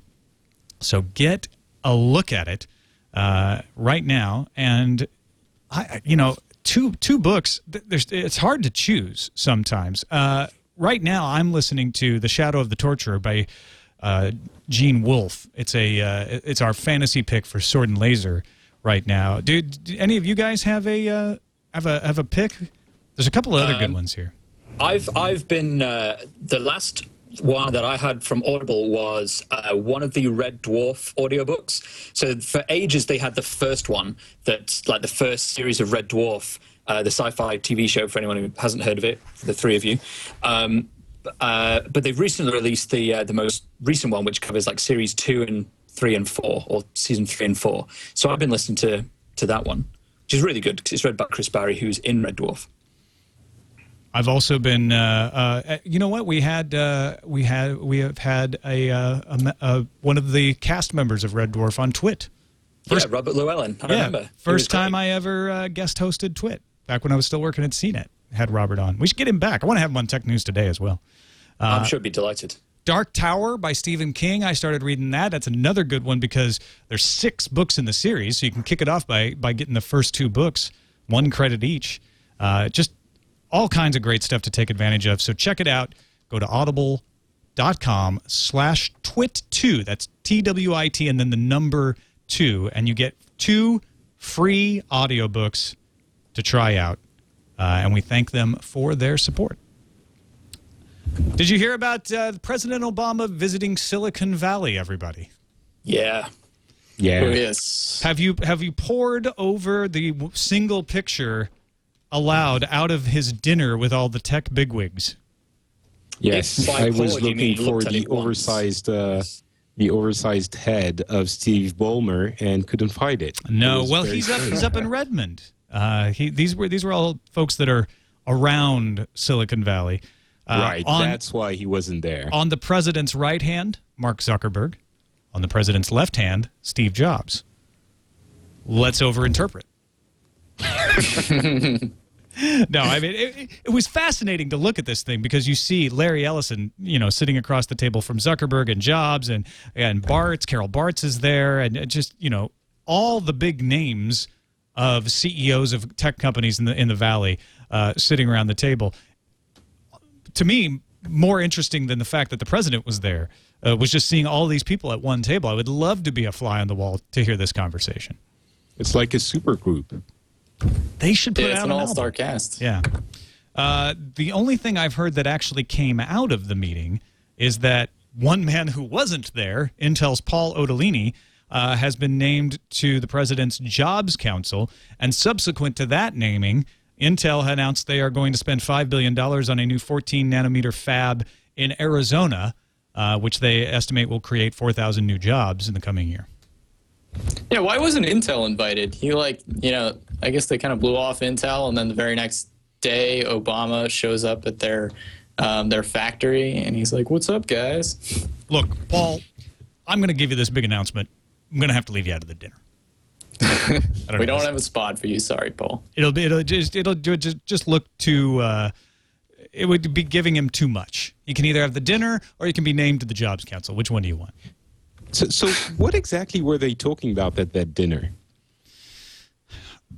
Depends on who you ask. Uh, apparently, the theme of the conversation uh, was investment, research, just, and just development. talking about wine. I mean, who knows? They they they throw out a bunch of propaganda about what they talked about, all the stuff you'd expect: innovation, investment, jobs creation, all of the stuff. And they probably did talk about that. Uh, what really went on, have no idea. This week was a lot of congressional testimony uh, regarding the technology world. The FBI uh, testified. General Counsel Valerie Caproni of the FBI told a congressional committee that the Bureau once expanded internet wiretapping authority they don't want backdoors into encryption. They would like a backdoor into Skype, but it doesn't have to be a backdoor into encryption. They say that it is harder to tap phone calls over the internet than it is to tap phone calls over the regular wires. And this is all with warrants and everything. They're not asking for warrantless wiretapping in this case. Uh, but they are saying we don't want to repeat the mistakes of the 90s. We do not want to build in a backdoor and break encryption. I was very thankful for that statement, at least, uh, if nothing else. It, yeah, I mean, Skype, sure. I guess they could you know ask for a backdoor, but again, this is the same. Okay, it's not encryption, but it's still a backdoor that could be used by other people. As long as long as you put a backdoor somewhere, you know that it's a backdoor for more than just the people who requested it. So I'm still a little bit, but I, at the same time, I understand that the you know some uh, organizations, official organizations, are going to need a little bit more uh, than what we're used to. So I'm a little bit hesitant on this. I'm not sure I've made up my mind. Anybody else uh, concerned with that one? Before I, there, there were several other congressional committees meeting on different tech topics. The Republicans uh, voted uh, to defund. Uh, actually, House lawmakers approved an amendment. Uh, let's see. I want to make sure I get this right. Approved an amendment uh, to a wider spending bill that stated that no funds included in the bill could be used by the FCC to enforce their network neutrality regulations. Uh, the Republicans in, in, in, the House of Representatives have said they will overturn the FCC's net neutrality regulations. This is the first step they've taken in that direction. It doesn't actually overturn them, though. Yeah, I'm going to have to go and be sick in the next room. I'm sorry. I think they just need to take one issue at a time because they keep bundling all of these unrelated things together. It's like uh, ducks have to wear pants and we must respect net neutrality, like one bill. I think they just kind of like have to like tackle, you know, here's the net neutrality bill. Now let's decide on that. And then here's, you know, something unrelated with the FCC. Uh, they're just all over the place. Yeah, I, am no, very much for ducks wearing pants. But what good. if I, what if I'm good. yeah, what if I'm not for for the network neutrality? They're guidelines. They're not regulations. They're like the Pirates Code. Like the FCC is not issued. I, I mean, these things are not. They're they're in a they're in a weird place. And it, but the, the the the House is gunning for the net neutrality guidelines anyway. I mean, they don't want them, right? Yeah, yeah they don't, they don't want yeah. any kind of uh, regulation. Also, Congress uh, wants to shut down rogue websites with the Combating Online Infringements and Counterfeits Act. Uh, this would allow what is already happening, actually, uh, immigration and the Department of Justice to seize domain names if a court has issued a warrant saying uh, yes, it looks like there is infringement, copyright infringement going on here. Seize the domain name. It actually doesn't take the site down. It just makes them lose their domain name temporarily. Uh, it also doesn't allow you to defend yourself. If somebody, if the Department of Justice brings this to the court and the court says yes, you don't get a chance to go. Wait a minute, you're misunderstanding what we're doing here. Concerning, I would say. Trouble. Do you see that? Yeah. Did you see that uh, the the, the I, th- I, think that procedure took down what was it twenty six thousand sites eighty four thousand. Oh, okay. Uh, because yeah, there was a subdomain uh, that supported eighty four thousand. So when they took down the main domain, it took down all all of the domains that were uh, relying on the subdomain as well. Not only that, but they also displayed the FBI, you know, uh, it, yeah, sign replicated on every single domain name, right? Yeah, a, a, an accompanying text which was stating that that site had been taken down because it was uh, taking part in child porn or something like that.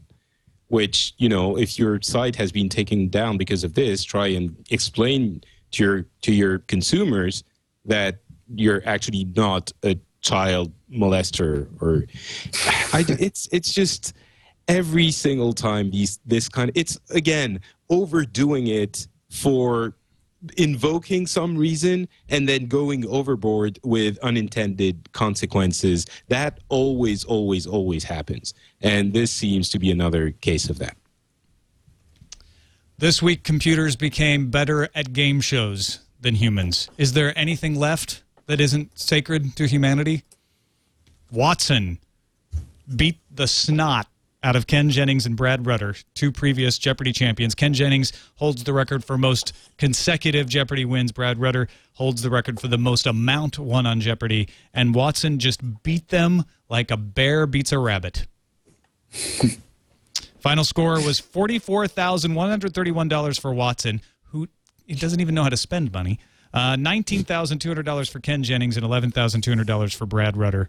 Uh, and the total scores over the, the two days wasn't any better. Really, really a victory for uh, IBM in showing the natural language processing of their computing platform. And I guess Watson's going to go on to uh, work with Nuance Communications, a software company that specializes in speech recognition. And a I'm victory for Ken forward to- Jennings, who had a very funny um, Final Jeopardy answer. We, I welcome our new robot overlords. yes, exactly. Excellent. If if nothing else, uh, Jennings got himself on the right side at the very last minute. What I found amazing about this that I didn't find out until the other day is that Watson actually had a little robot finger. You know, Right, he because a little- originally, uh, originally they they the computer was able to buzz in directly, but they said that's not fair, so they Yeah. they created the finger, right? Yeah, a little robot finger. So he still had to physically press his robot Johnny Five hand onto a button in order to, you know, to uh, to buzz in. Which I, I, want to see that. You know, that's more interesting to me than the screen with his kind of head thing on it. The question No, robot. becomes: Can he also do other things with the finger, like you know, give you the finger? Well, he had one finger, so you wouldn't be able to tell if it was the middle finger or not. It's, it's the finger. I think we Gives would assume it's the middle finger. Uh, so I, I, you know, I thought this was really, really fun to watch. Although the uh, the second episode, the first episode was rather close because there were a couple of, of missteps by the computer in the performance of the game. But then the second episode was just a rout uh, because You because of that I- reaction time. What I found really interesting was that when they started, uh, IBM started taking on um, chess, it took a really long time for them to actually prevail and and beat the champions. In this instance, it was first try. There you go. We wipe the floor with you. Thank you. Goodbye, and that's it. That that was sort of impressive. I didn't think they were going to get it immediately. Although it does think that uh, Toronto is in the United States. Well, Well, isn't there know, a Toronto in the United. States? Isn't there a town called Toronto? Sure, yeah. No, maybe that's what it thought. Yeah, I think I think there was, and he said that uh, I was reading an interview with one of the guys on the team, and apparently uh, Watson had a 14% certainty that Toronto was the right answer, and apparently the next answer he had a 13%. Uh, certainty, and that one was the right answer. So they were both incredibly low, but the one that was wrong was only slightly. Uh, Watson was only slightly more confident that it was right than the one that actually was right. So he was almost he it was almost there, even on the last question. That's how they get you, Nate. You start to personalize them. All right, a few more stories before we wrap this up. Uh, the Atlantic running a, uh, a story about the American Civil Liberties Union taking up the case of a Maryland man who allegedly was forced to give up his Facebook password during a job interview with the Maryland Department of Corrections. According to a letter, the organization requires that new applicants and those applying for recertification give the government their social media account, usernames, and personal passwords for use in background checks. And what, what was the job that this guy was going for? Uh, a correctional officer, I, I assume, which would So be you know in a prison. something legal. yeah, Something- well, in a, in a like a prison guard. I just wonder if this is similar to how um, I, I'm sure it's the same in the states, but in the UK, if you uh, if you're going for a, a job to work with children, then you have to submit to a you know a background check Sure. to, to make sure that you're you know you haven't got any offences that that uh, could infringe on your, your job or whatever. Uh, I, I wonder if this is just sort of something in the same vein as that.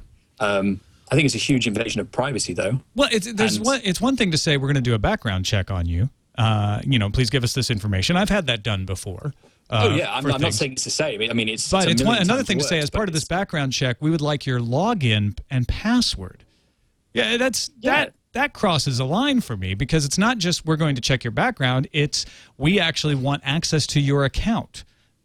Well, it depends how deep they go with the original background check. Do they do things like you know check your your tax uh, reports and your financials? Do they do your your mail, for example? Do they do they check your mail for a, certain period No, of they time? don't. They don't Maybe look not at your for the mail. correct. They can't. uh, That's Maybe a really. for- That's a good, really, really good example, Patrick. Uh, on on a background check uh, for the county of Alameda, which is the only one I have uh, experience with in, in the state of California, uh, they would interview friends and family. Uh, they would ask for your uh, your bank account number. uh, and they they wouldn't ask for any special access to your bank account, just just the number. Uh, and they would ask for other information like social security number, but they wouldn't they wouldn't a- access your mail. They wouldn't open. They wouldn't ask to open all of your mail, and that to me is is what see, this is there like. you go. They, they ask your friends and family, and they don't access your mail. So they asked for Facebook and not Gmail. No, no, you know, no. They were just going to a- ask a few an- questions. the to analog would be who are your Facebook. friends on Facebook? Uh, we would like to friend them and, and and and send them direct messages and ask them about you. Not we want to log into your account. That's more than is Okay, necessary. I think. Yeah, of course. I mean, obviously, I agree. I'm just, I'm just trying to make the point that, um, on, you know, the initial reaction is, "Oh my God, that's crazy." But maybe there are a few circumstances, maybe, maybe not this one, because a correctional facility officer might not warrant this. But you know, in the case of, I don't know, you have to work with uh, uh, national security or you know the CIA, whatever. Maybe in these cases, it's warranted. Well, that one might be a little bit extreme. My problem with that is that giving information for a background check is one thing. Giving access to an account gives you the ability to do all kinds of things with my identity. That Yeah, but how do you get to that information if you if you don't have the you Re- know? I mean, uh, really, account? is there no way to get that information otherwise? Some of it's public. I don't think there is. Some of it's public, yeah, but, most of it is replicated elsewhere. Well, unless they Well, what they want to what if you know what what private mess. private message? But if they want to know what private messages, that's like reading mail. yeah, They don't get to do that. They don't get to go go look at your email. I say we put Tom Merritt in charge. He seems to know what. He's doing. Stop putting me in charge. I'm no good in charge. I'm only good filling in. no, I, I actually agree with. Uh, I, I completely agree. I mean, it, it's definitely you know some private information, and it should not be given away carelessly. And that uh, seems like it wasn't warranted. If it can ever be warranted, this one doesn't look like it was. Ken from Chicago says, "Wait, you can keep stuff private on Facebook." I think all all the Department of Corrections of Maryland has to do is become an advertiser on Facebook. They get access to everything. uh, finally, Google is working on a major overhaul of the Chrome browser that would get rid of the URL bar. Oh my God! No, they would not do that. Well, what they would do is hide it, so it would only show up when you like hover over a tab. Keeps things clean. I don't know if I like this. Well, it, it takes an awful lot of space. Uh, you know, it's a whole additional line that, that you don't really use all that much. I mean, you don't, certainly don't need all that space. Uh, they, they are the people who make you argue for the number of pixels you want to put in a line if you're designing something on their website. So, I don't know. I'm I gotta say, to- I, I love the concept of the of the one bar, doing the search and address bar in one, like they do in Chrome. I think it's you know I can't use any other browser on the desktop just because of that hmm. single feature. Yeah, I mean, you used to, like used to be able to do that in URL Mozilla. Coming down like, like how you can do that with the you know with the dock on, on OS 10. You, know, you put your cursor to the bottom of the screen and up comes your dock. I like the idea of that for URL bar in Chrome, as long as it was just an option and not by default. People are too used now to to seeing that URL bar would scare everybody, scare me. Well, it's just that it oh just my- it ju- just that it goes away when you're not using it, so it cleans up the interface. So you, but you know what? I like to see what URL I'm at.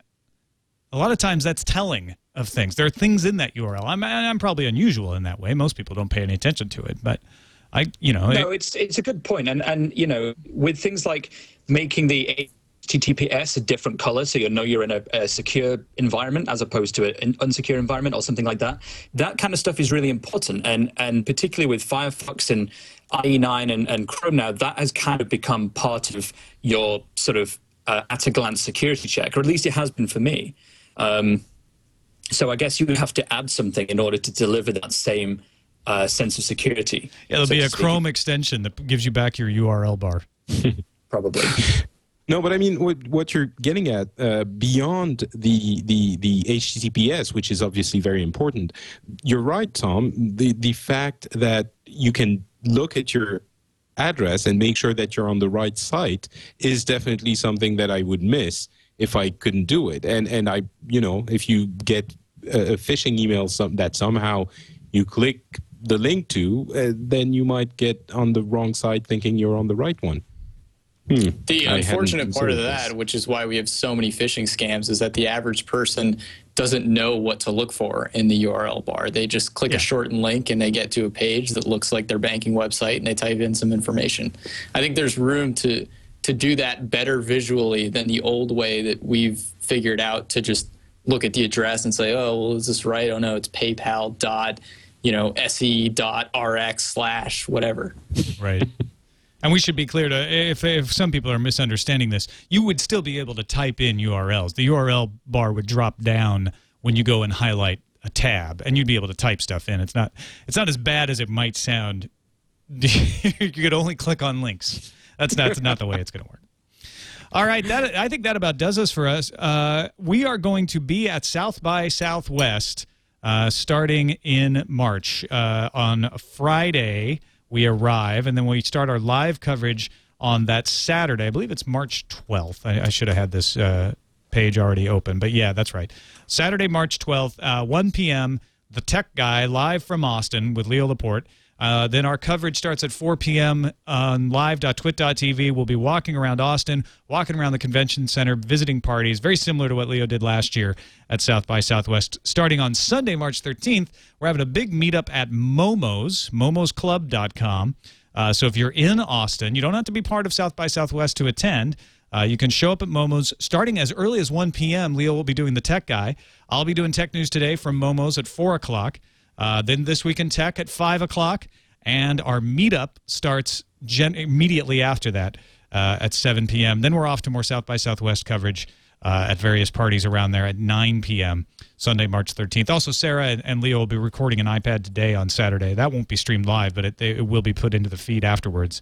Uh, so if you're if you're interested in what's going on at South by Southwest, watch live.twit.tv during that time. Or if you're in Austin and you, you'd like to come by and say hi, Sunday, March 13th at Momo's. Are any of y'all going to be in uh, Austin for South by Southwest? I wish. I will see you there. Excellent. Have they already Yes. booked you on uh, on a show yet? Uh, I don't think so. Would it be on TNT? Done. Good. That was easy. All right, sweet. Uh, Nate uh, I, and uh, Patrick, I know it's far for you guys. I wish you guys could make it. That'd be great to see you there. Yeah, I, I got um, I, I got a, an invite last year to get to go and um, couldn't get there. So I should have been there. My name was on a list, but I wasn't there to tell them that was my name. It's a very sad story. Everyone should be very upset. It's a tearjerker, really. Yeah, there's a this little man with his violin waiting for me somewhere. No, I'd love to go. It sounds like a blast, and I know the parties are great and the, the networking there is fantastic. But I would love to get over sometime. But this year it is not to be. I will be at home with my no internet. Well, you can you can watch live.twit.tv. It'll be like you're there. Just get yourself a bottle of um, of light American beer, and then cozy on up to the screen and stay up really late, like you are I right do that now. every night. That's practically what I'm doing here. I know. Only it's not beer, it's tea. All right. Well, uh, Nate, uh, thank you so much for, for being on the show again. Uh, wired.co.uk is your provenance. Let people know what's uh, what's going on there before we say goodbye. Uh, yeah, well, I, I guess the, the biggest thing that's going on there at the moment is that we now have a podcast, uh, which is a little podcast tab. You can click on that, and we do that once a week and get some great interviews and things there. Um, and um, I'm also on Twitter, of course, um, at Nate Lanxon, N A T E L A N X O N. Uh, give us a follow, and all my stuff can be found through that. Patrick Beja, uh, you've got a, uh French language tech podcast, uh, as well as several English podcasts, English language podcasts. I don't, I don't mean to insult you. Uh, well, t- tell folks about what you're doing online. Um, well, you can find uh, me on Twitter and Facebook. Uh, I'm not Patrick, which is very confusing. And for the shows, I guess you could go to, uh, if you like the French language, you can go to nowatch.fm, where you can find a number of French language shows. And the other ones, just, you know, through Twitter and Facebook, you'll find them. Mark Milian of CNN, thank you for being with us as well. Uh, and uh, Thank you. It's been fun. You have something new or interesting to that you're working on? Um, yeah, I have a story that's coming out that I've been working on for a little while on what Apple is doing with iTunes and its music. So that should be out tomorrow. CNN.com slash tech. There you go. Check it out. Thanks, everybody, uh, for watching and listening. Uh, this is my last week filling in on Twit for Leo. He will be back in the chair on our live feed uh, for MacBreak Weekly Tuesday morning. We're very happy uh, to see him back. And of course, he'll be back hosting Twit next week with a, an all-star cast. I hear. Check it out at live.twit.tv or twit.tv slash twit. That's it for me, folks. There's a can with a twit in it, and we're done.